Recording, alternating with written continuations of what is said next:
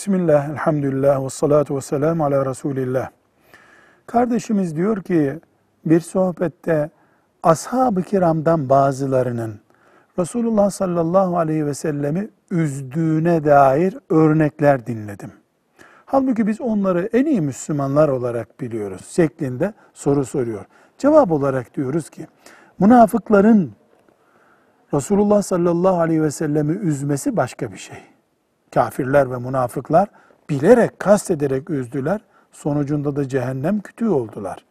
Ama ashab-ı kiramdan kasıtları olmadan, hatta ehli beytten bile bazıları Efendimiz sallallahu aleyhi ve sellemin üzüleceği işleri yaptılar.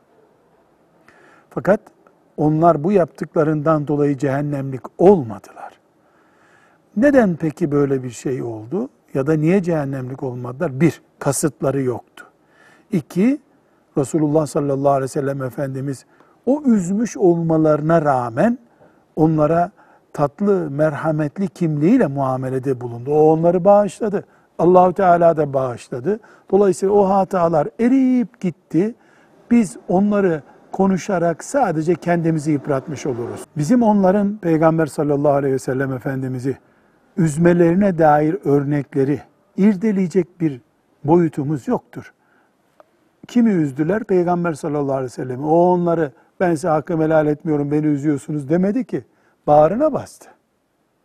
Dolayısıyla biz bu olaydan Resulullah sallallahu aleyhi ve sellemin ne kadar merhametli olduğunu çıkarırız.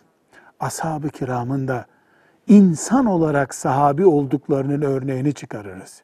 İnsandılar, yanlış yaptıkları oldu, tövbe etmesini bildiler, geri gelmesini bildiler. Böylece hep kazanıp gittiler. Bu mantıkla bakmaya çalışalım. Velhamdülillahi Rabbil Alemin.